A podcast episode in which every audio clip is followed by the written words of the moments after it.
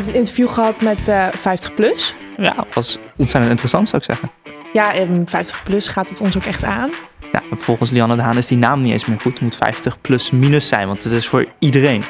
Een jongere partij van de vijftig plus misschien zelf. twintig min, twintig max.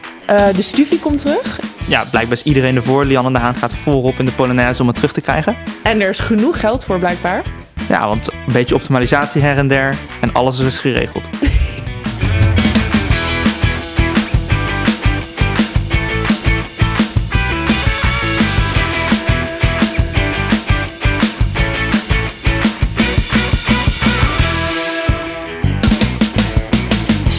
Welkom bij Studentenstemwijzer. Vandaag interviewen wij Jan de Haan, de partijleider van vijftig plus. We gaan het vooral hebben over onderwerpen die voornamelijk studenten aangaan en hopen jullie zo een handje te helpen in het maken van jullie stemkeuze voor zeventien maart.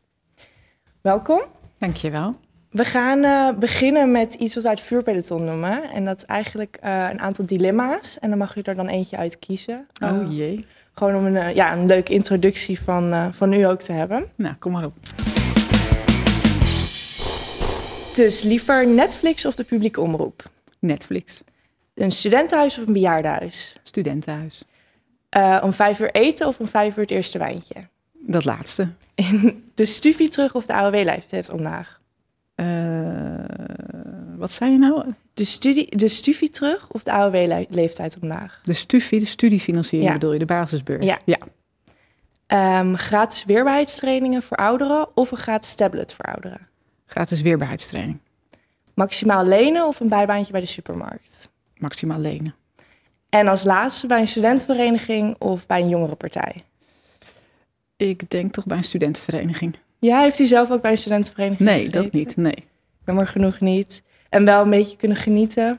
Heel erg kunnen genieten. Misschien zelfs wel een klein beetje te veel. ja. ja. Nou, dat is goed om te horen. U bent zo straks uh, nieuw in de Tweede Kamer. Ja. Daarom vroegen we ons af, als het allemaal weer mag en je mag weer de terrasjes op, met welke andere partijleider pakt u zo snel mogelijk het terrasje? Nou, dat is echt een hele moeilijke vraag en die is mij al eerder gesteld. Want ik vind ze eigenlijk allemaal heel erg leuk. Maar ik denk dan, dan toch ik, dat ik een uh, wijntje ga drinken met Mark Rutte. Maar Mark Rutte? Ja. Wij dachten zelf aan de drie L'en, dus de andere uh, Lianne Ploemen. Lilianne Marijnissen? Ja, ook heel gezellig. Dus dat doe ik dan daarna. Maar ik vind Mark Rutte denk ik toch wel het gezelligst. En die heeft ontzettend veel humor. Dus uh, ik ga met Mark Rutte eerst een baantje drinken. Ja, gezellig. Nou, nu we een beetje beter hebben leren kennen, willen we eigenlijk een vraag stellen die denk ik bij heel veel van onze kijkers speelt. En dat is, wat doet de vijftig plus bij een platform wat vooral studenten en jongeren moet informeren over hun stemkeuze? Ja, dat is heel grappig. Dat vragen natuurlijk heel veel uh, jongeren aan mij. En we hebben nu, uh, er is nu net een stemwijzer gelanceerd van het Algemeen Dagblad. En daar blijkt dus uh, dat er heel veel jongeren inderdaad al op vijftig plus uitkomen. Want we doen eigenlijk best wel heel veel voor jongeren. We willen namelijk de basisbeurs terug. We willen ook heel erg zorgen voor het klimaat, zodat jongeren natuurlijk straks ook nog steeds een mooi Nederland hebben.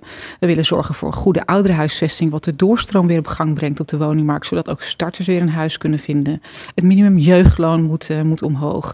We willen heel erg zorgen ook voor jonge gezinnen, dat de kinderopvang zeg maar gratis wordt. Dus er zit heel veel toch wel in wat voor jongeren ook interessant is. Want vijftig plus is natuurlijk niet alleen maar voor de huidige generatie uh, vijftig plussers, maar ook voor jullie, voor de toekomstige generatie. Maar ja, dan toch de, de naam vijftig plus. Ik denk dat dat bij heel veel studenten en bij jongeren toch een beetje ja, afleidt van, van jullie echte uh, uh, partijplan. In, in hoeverre vindt u het een juiste aanname dat sommige jongeren denken dat misschien de vijftig plus niet echt staat voor hun belangen? Ik kan me heel goed voorstellen dat jongeren dat denken. En in eerste instantie is vijftig plus natuurlijk ook opgericht, omdat er bijna geen aandacht was voor ouderen in de politiek. Het is niet zo'n sexy onderwerp om te praten over een pensioen of ouderenhuisvesting of de gezondheidszorg voor op latere leeftijd. Maar natuurlijk wel heel belangrijk. In tweeduizend vijf was er een themacommissie ouderenbeleid. Die hebben een rapport uitgebracht met tweeëntwintig aanbevelingen. Daarvan is er nog niet één vijftien jaar later uitgevoerd. Maar je ziet wel dat als je geboren wordt, vanaf die dag word je ouder. En vanaf dat moment ga je ook tegen allerlei zaken aanlopen. Ook al tegen gezondheidszorgzaken. Kijk maar even hoe moeilijk studenten het nu hebben op dit moment en gebruik moeten maken bijvoorbeeld van de geestelijke gezondheidszorg, waar die eigenlijk niet beschikbaar is, omdat er een enorme druk op staat. Je loopt aan tegen het feit dat je geen woning kunt vinden, want starterswoningen zijn er niet. Nou, hoe ouder je wordt, hoe meer je tegen dat soort dingen aanloopt. Dus vandaar dat vijftig plus is opgericht, maar nooit met de bedoeling om dat alleen maar voor ouderen te doen. Ook met de bedoeling om dat voor ja, onze kinderen en kleinkinderen te doen. En dan praten we over de representativiteit van vijftig plus. Ja. Um, en dan kijk je over een vijftig plus jongerenpartij, klinkt heel erg paradoxaal. Uh, zo paradoxaal zelfs dat Rambam in twintig dertien of veertien uh, voor een grap het probeerde op te richten, vijftig plus. Dat is natuurlijk een tijd geleden, een nieuwe koers ja. van de partij. Ja. Vindt u dat er plaats is voor een vijftig plus jongerenpartij? Zeker. En ik heb van de week het eerste debat gehad met Hanneke Schuurman. Dat is ons jongste lid, die is drieëntwintig en die wil uh, jong vijftig plus oprichten. Um, en nou, dat kan natuurlijk eigenlijk al wel als ze dat zou willen, maar dat wil ze graag fysiek doen. Dus dan moeten we even wachten tot de coronatijd voorbij is. Maar ik denk juist dat het heel belangrijk is om vanuit verschillende invalshoeken naar ja, politieke uitdagingen te kijken. Dus ik wil ze daar graag bij betrekken. Heeft u al be- uh, gedachten voor namen? twintig nee, min? Nee, nee, nee, nee, nee, nee. En ik vind ook dat, uh, dat ze dat zelf moeten bedenken. Daar zijn ze denk ik creatief genoeg voor om daar een mooie naam voor te verzinnen. Ja. Ja. Um, dan gaan we het even we gaan het over drie crisissen hebben, uh, mm. dit gesprek. Uh, we beginnen met de coronacrisis, wat voor veel mensen momenteel heel erg speelt. Uh, ouderen zijn de afgelopen maanden centraal geweest uh, in de COVID-crisis. Uh, de jongeren hebben heel sociaal zijn uh, in lockdown gegaan. Maar deze lockdown geeft ook een hele sociale tol op jongeren. Ja. Wat heeft u de af, wat heeft vijftig plus de afgelopen maanden gedaan voor deze jongeren? Ja, wij vinden het als vijftig plus zien we natuurlijk ook heel goed dat de jongeren hier ook ongelooflijk veel last van hebben. Want ik heb, ik heb zelf kinderen, uh, die zitten nu ook, ook al vanaf maart thuis. En je ziet heel erg dat ze daar last van hebben. Je hebt geen sociale interactie meer met je vrienden. Je kunt geen gezellige dingen meer doen. Dus net zoals ouderen in een sociaal isolement raken, zie ik dat bij jongeren ook. En ik denk dat het heel erg belangrijk is om daar aandacht voor te hebben. Dat gebeurt ook vanuit de politiek. Dus daar wordt ook steeds meer vanuit de Tweede Kamer gezegd dat we daar extra aandacht voor moeten hebben. Dat er ook ingezet moet worden op de G G Z, hè, waar nu een enorme druk op, uh, op zit. Iets van tachtig procent van de jongeren kampt met nou ja, psychische problemen. Maar heeft geen plek om naartoe te gaan. Uh, daarbij is het natuurlijk niet alleen maar emotioneel lastig, maar je ziet ook mensen hebben geen bijbaantje meer. Hoe betaal je dan vervolgens je huisvesting? Dus het levert allerlei problemen op, waarvan ik vind dat daar ook gewoon extra ondersteuning zou moeten komen. Ook voor de jongeren, dus niet alleen voor de ouderen, maar ook voor de jongeren. Want we hebben het allemaal lastig in deze tijd. Maar toch deelden jullie recent een poll op Twitter waaruit bleek dat eenenzeventig procent van, van jullie achterban zich onveilig voelt op straat als mm-hmm. gevolg van de recente protesten en rellen.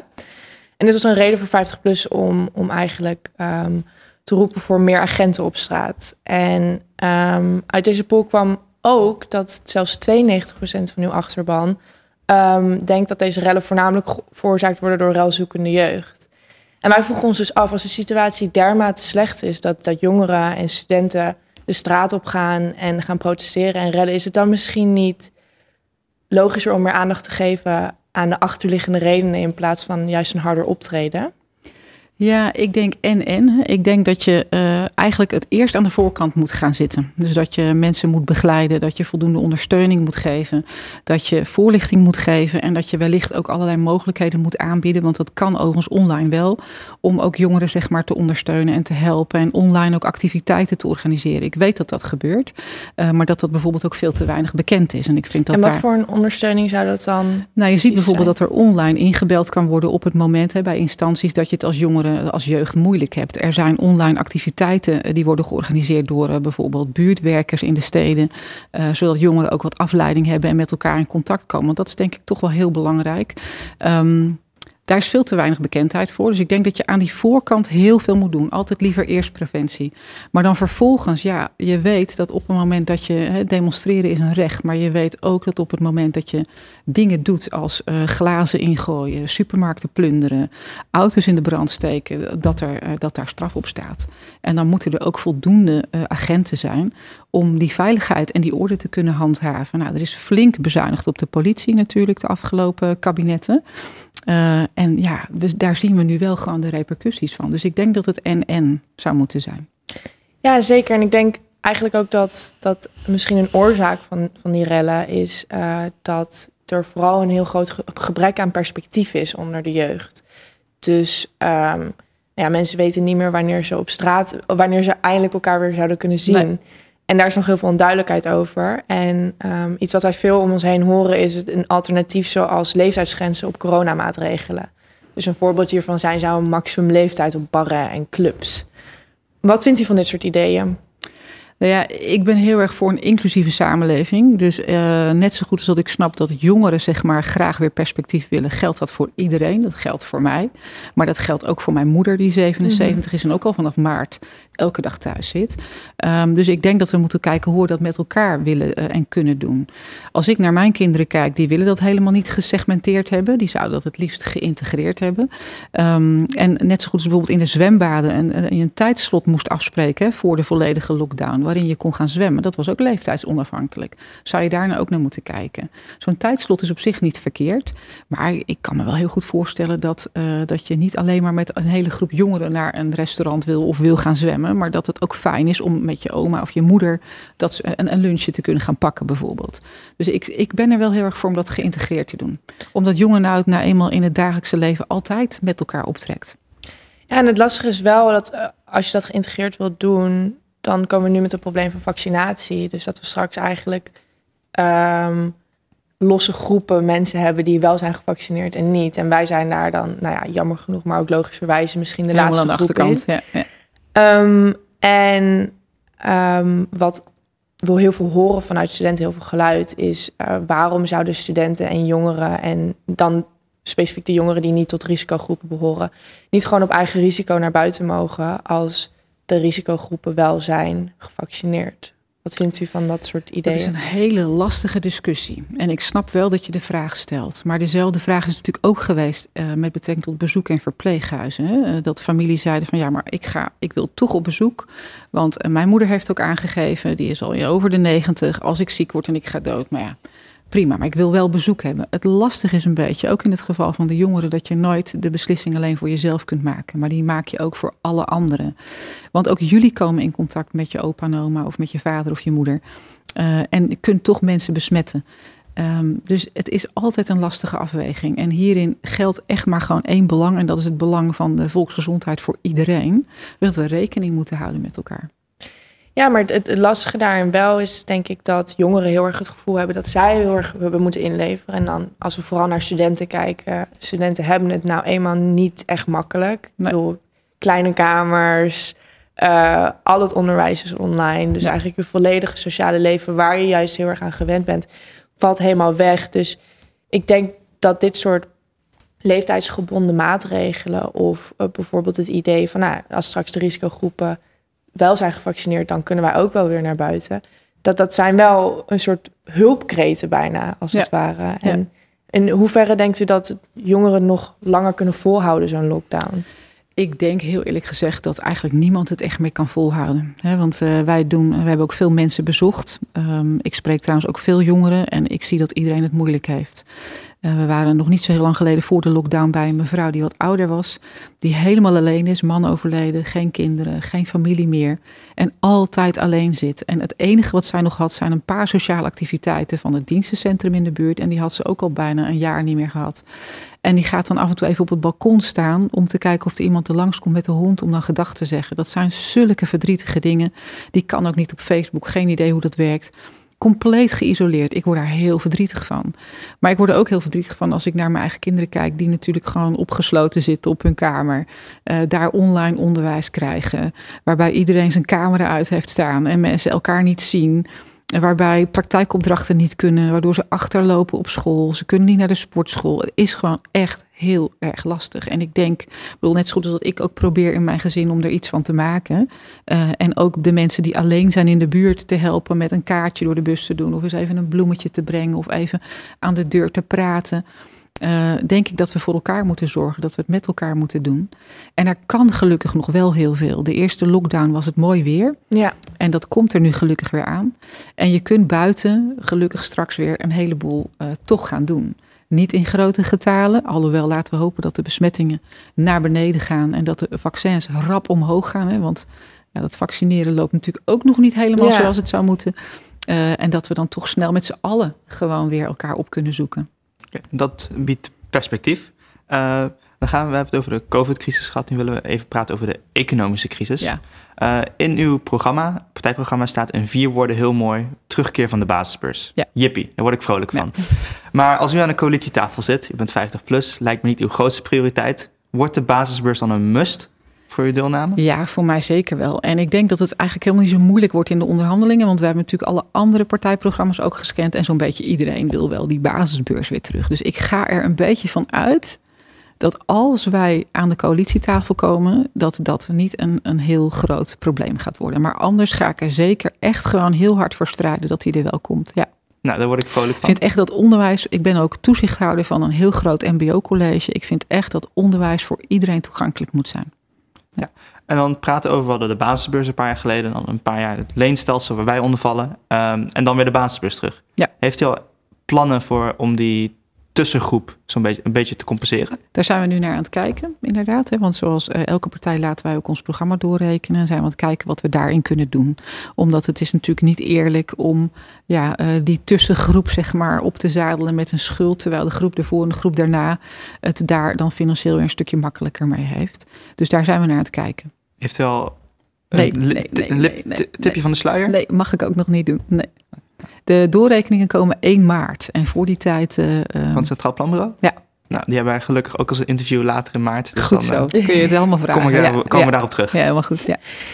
En een ander uh, probleem in de economische crisis, vooral voor jongeren, is uh, de arbeidsmarkt. Ja. Waar enorme krapte op is. En, en als we dan misschien uiteindelijk een contract machtigen, dan is dat een flexcontract. Um, wat voor zekerheidsoplossingen biedt vijftig plus voor starters en jongeren en studenten op het gebied van arbeidsmarkt? Ja, het grappige is een beetje uh, dat de jongeren die ik spreek, die zitten op zich niet heel erg te wachten op een vast contract. Maar zij zeggen wat wij wel belangrijk vinden is dat je met ook bijvoorbeeld een flexcontract of een tijdelijk contract wel dingen kunt doen. En daar zit een beetje de, de, de, het probleem. Je hebt vast een vast contract nodig, bijvoorbeeld om een huisje te kopen of om bepaalde dingen te kunnen doen. Um, terwijl je bijvoorbeeld misschien wel als je jong bent wil gaan zzp'en of uh, als interimmer aan de slag wil. En ja, dat zie je ook natuurlijk voor de wat oudere mensen die uh, op interimbasis of zzp zijn, hetzelfde probleem. Je zou eigenlijk die randvoorwaarden om dit soort dingen te kunnen doen op een andere manier moeten, moeten inzetten. Als je bijvoorbeeld kijkt naar mensen die in de zorg werken, daar zijn grotendeels, bijvoorbeeld verpleegkundigen en de verzorgenden, dat zijn grotendeels mensen die willen tijdelijke contracten. Ja. En die willen ambulant en zzp. Maar die willen wel dus dat die voorwaarden om dingen te kunnen doen veranderen. En ik denk dat we daar misschien ook naar moeten kijken. Maar u... En heb, heeft u daar ook al concrete plannen over dan? Nou, de banken zouden daar misschien toch op een andere manier uh, eisen aan kunnen stellen. Dat je bijvoorbeeld zegt, je moet een bepaalde hoeveelheid omzet hebben of um, uh, laten zien dat je voor een bepaalde periode opdrachten hebt. Nou, je kunt allerlei kanten uitdenken, uh, waardoor je zeg maar het punt van die vaste contracten, dat dat minder zwaar weegt. Alhoewel het natuurlijk wel altijd prettig is, als je dat wil, dat je de mogelijkheid hebt om een vast contract te krijgen. Ja. Uh, we gaan even naar de toekomst kijken. Over een paar jaar, hopelijk, is het tijd om een, voor mij om een huis te kopen. Ja. Nou, dan moet ik een rekensommetje maken. Een torenhoge studieschuld, oeps, een onzekere arbeidsmarkt, plus een krappe huizenmarkt. Ja. Dat, is, dat komt uit op Tim die waarschijnlijk geen koophuis kan kopen. Wat voor plannen heeft vijftig plus daarvoor? Nou ja, als die huizen er al zijn, hè? Want dat is natuurlijk de eerste vraag. Er zijn nu op dit moment vierhonderdtwintigduizend woningen tekort, waarvan een heel groot deel voor starters en waarvan een heel groot deel voor ouderen. En die hele woningmarkt die zit compleet op slot. Dus daar moeten we het eerst heel hard aan werken, dat er echt gebouwd wordt en gerevitaliseerd wordt, zodat er woningen voldoende beschikbaar zijn, ook voor jullie. Uh, en dus ook voor mijn kinderen, want... Uh, Ja, anders blijven die ook eeuwig in huis wonen natuurlijk. Alhoewel ik dat wel heel gezellig zou vinden. um, maar, maar dat is natuurlijk één. En ten tweede is het natuurlijk heel lastig. We zullen echt economisch moeten zien dat we die arbeidsmarkt gewoon weer op gang krijgen. Sommige sectoren, daar is natuurlijk heel erg behoefte aan. Om, om, om, hè, dus daar, als je bijvoorbeeld je wil in de zorg werken, nou, dan kun je zo aan de slag. Daar krijg je ook direct een vaste baan aangeboden. Maar er zijn natuurlijk andere sectoren waar het heel lastig wordt. En ik denk inderdaad dat uh, economische steunmaatregelen zijn heel fijn, zeg maar, om bedrijven overeind te houden. Maar we zullen ook heel erg moeten gaan kijken hoe we de arbeidsmarkt gewoon weer op gang kunnen krijgen. Wat heeft vijftig plus de afgelopen jaren gedaan om deze huizenmarkt te verbeteren? Uh, vijftig plus heeft afgelopen jaren heel erg hard gelobbyd om zeg maar uh, in ieder geval meer gebouw te gaan krijgen. Om de verhuurdersheffing eraf te krijgen. Dat is een heffing die woningbouwcorporaties moeten betalen aan de overheid. En dat is vier maanden huur per huis moeten zij betalen aan de Rijksoverheid.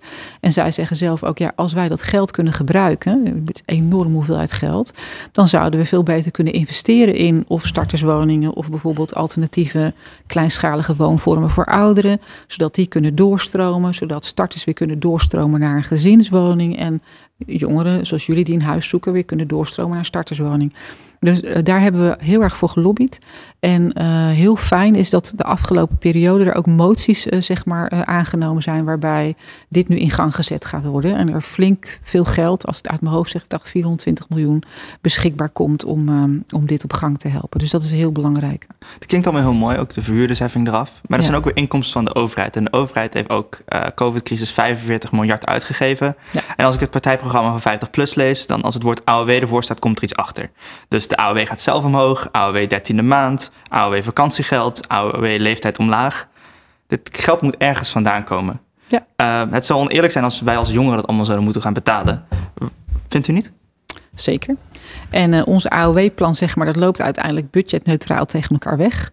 Omdat we vinden dat mensen keuzevrijheid moeten hebben. Er zijn namelijk heel veel mensen, dat kun je vast voorstellen, die bijvoorbeeld, het zijn vaak mensen die hoog opgeleid zijn, die zeggen ik wil veel langer doorwerken. Laatst stond er in de krant een meneer, die is rechter, die is zeventig. En die zei ja, ik wil helemaal niet stoppen, maar ik moet stoppen. Als in Amsterdam. Ja, en zo zijn er heel veel mensen die langer door willen werken. Maar er zijn ook heel veel mensen die kunnen dat niet.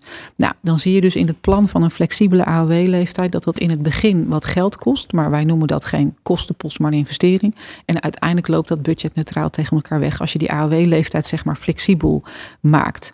Dus wij willen zo min mogelijk dat de burger zeg maar, onze oplossingen moet betalen. Maar je zult denk ik wel gaan zien dat de meeste partijen geen sluitende begroting gaan presenteren. Dat, dat kan ook niet met corona. Dus we zullen de staats, moet ook niet bang zijn om de staatsschuld een klein beetje op te laten lopen. Maar een klein beetje, als al die A O W-plannen door worden gevoerd, dat lijkt me niet een klein beetje. Nou, bij ons loopt dat nogmaals, dat, dan moet je dan straks maar aan de C P B-meneer vragen die komt, loopt dat budgetneutraal weg. Dus wij proberen heel zorgvuldig met het geld om te gaan.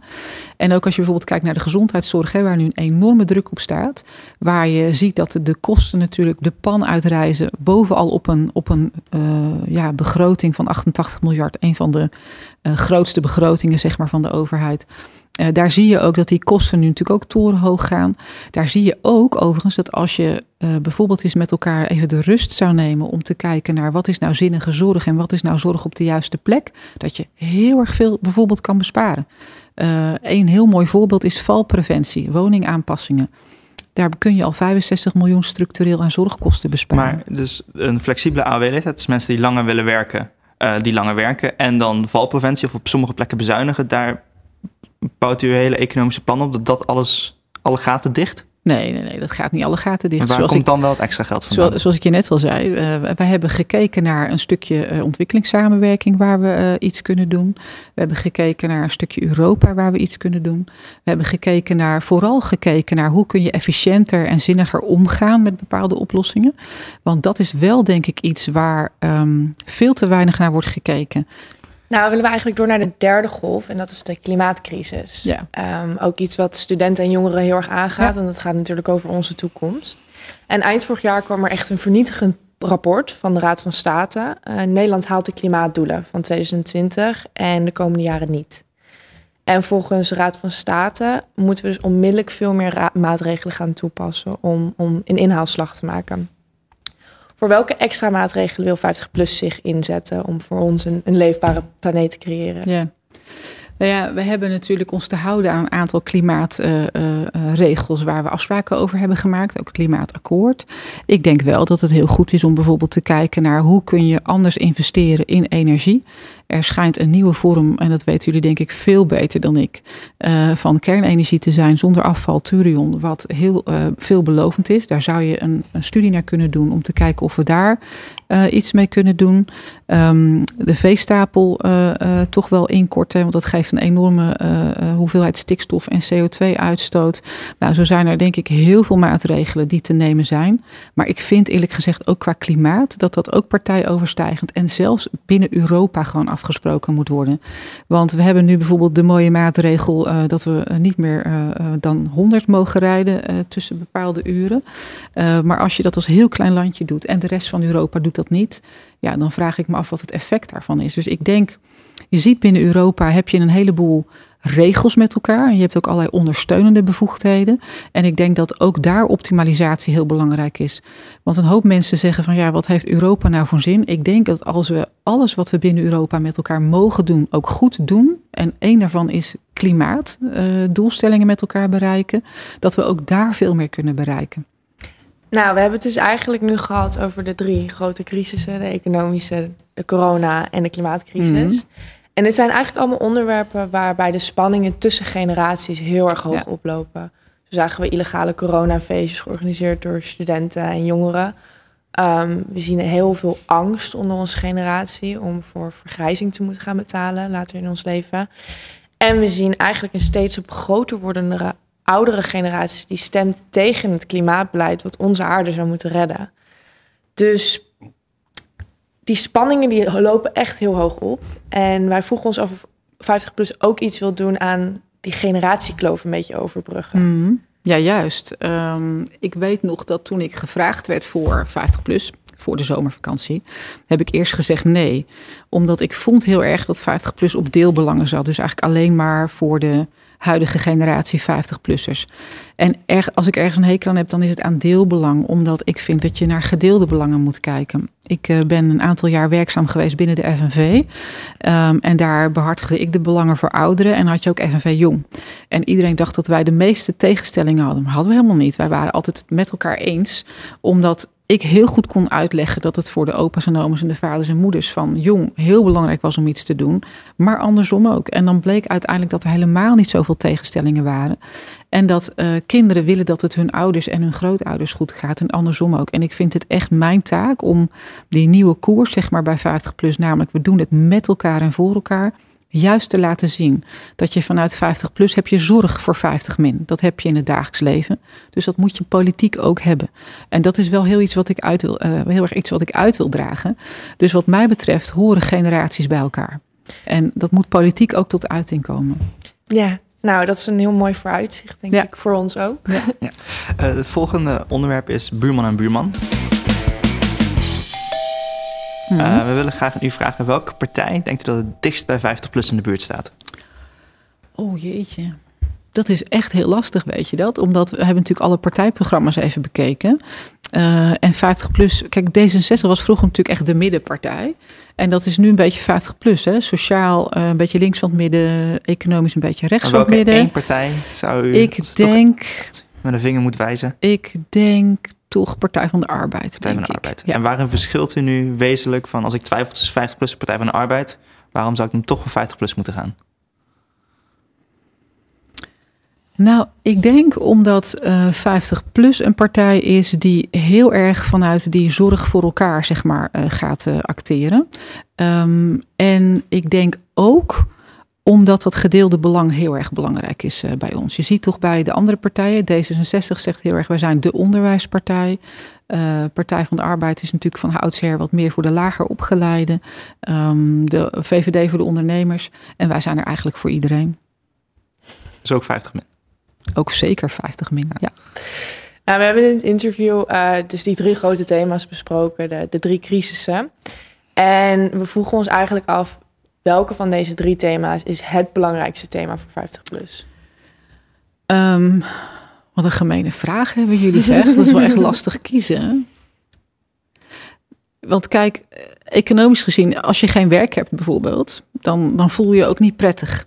Um, maar um, als je niet prettig voelt, dan beïnvloedt dat je gezondheid. Dus ik denk toch voor ons dat heel erg die sociale crisis echt wel heel erg belangrijk is. Ja. Dus eigenlijk een beetje de, de psychologische gevolgen van de coronacrisis. Ja. En dan ja. daar, daar de focus op. Dus ik, ik, wat, wat je veel ziet is dat politici um, dat wat hard is, het eerste gaan oplossen. En dat is ook het makkelijkste op te lossen. Want daar gooi je geld tegenaan. En je gaat een in, in, impuls geven in de arbeidsmarkt en in de economie. En dan denk je, dit is klaar. Maar dan is het niet klaar. En het is ook wel een beetje lastig, omdat je als politicus heb je natuurlijk geen invloed achter de voordeur. Dat, maar je moet wel, vind ik, zorgen dat de mogelijkheden er zijn en ook bekend zijn dat jongeren, maar ook ouderen die heel erg in een isolement komen of, of psychische problemen hebben opgelopen door die coronacrisis, dat die de weg weten te vinden. En ik vind wel echt dat wij als politici daar oog voor moeten hebben. Want als je je prettig voelt, dat weten jullie waarschijnlijk zelf ook, als je je fijn voelt, als je een fijne omgeving hebt, een fijn huis, maar vooral fijne contacten, dan voel je je ook gezonder. Dus, uh, en ik denk dat dat uiteindelijk ook weer uh, bespaart. Maar dat is altijd een lastige. Ja. Ik had een interview met de, uh, de huisartsenvereniging. En die, die, die hadden het daar ook over. En toen zei ik, ja, maar jullie moeten ook kijken naar welbevinden en welzijn. Want ook dat bespaart geld. En uh, het welbevinden en de gez- heeft een grote invloed op gezondheid van mensen. Dus ik, ik vind dat wel echt heel belangrijk. Ja. Fijn om te horen. Ja. Dus hebben we de belangrijke thema's gediscussieerd. En dan uiteindelijk komen we op zeventien maart allemaal het stemhokje aan. Wat gaat u zelf stemmen? Nou ja, ik ga op mijn eigen partij stemmen. Maar op welke kandidaat van uw partij? Ik ga op mijn nummer twee stemmen. Nummer twee. Ja. En als u twintig was geweest, had u dan ook op de nummer twee gestemd? Um, nu ik hem ken wel, ja natuurlijk. ja, ja, dan had ik ook op mijn nummer twee gestemd, ja. Maar als u... Want toen bestond persoonlijk... vijftig plus nog niet, hè? Dus nu wil je weten op wie ik stemde toen ik twintig was. Uh, nou, dan ben ik nog heel toch? benieuwd. Ja, ja, ik heb altijd op D zesenzestig gestemd. Ja. Oké, okay, nou dat is ook goed om te weten, ja. denk ik. Ja. Um, en dan eigenlijk de laatste vraag is een beetje een, een hele leuke. Ik zie, ik zie nu die vreselijke foto inderdaad. de, de, de studententijdfoto, ja. ja. Dat was, ja, dat dat was, was ik al bang hip. voor. Dat je dat was hip toen, ja. Heel erg, uh, ja. ja. en, die, en die rare oorbellen, zie je dat? Van die grote knoppen waren toen ook in, ja. Geeft ook weer een mooi beeld uh, ja, grappig, hoeveel er ja. kan veranderen. uh, de laatste vraag die wij hebben, en dat, we gaan namelijk ook een award uit, uitgeven... De, voor welke partij er het dichtst bij zat en yeah. welke er het allerverst vanaf zat. Mm. En dat is namelijk hoeveel zetels denkt u dat vijftig plus gaat krijgen? Oh... Um, nou, ik heb uh, elke keer gezegd uh, tussen de zeven en de tien. En als dat niet uh, lukt, dan eet ik mijn schoen op. Ik heb dus alvast een chocoladeschoen gekocht met uh, Sinterklaas. Want ik dacht, ja, je weet het maar nooit. Uh, maar ik denk, als ik reëel ben, dan denk ik dat ik uh, ga voor vier tot vijf. Ja. Oké, okay. Nou heel erg bedankt voor uh, uw deelname aan Studentenstemwijzer. Graag gedaan, en jullie bedankt. Ook voor je tijd. Een heel mooi gesprek. En ik denk dat onze, ons publiek er ook heel veel aan heeft gehad. Ik vond het heel leuk. Dankjewel voor de uitnodiging.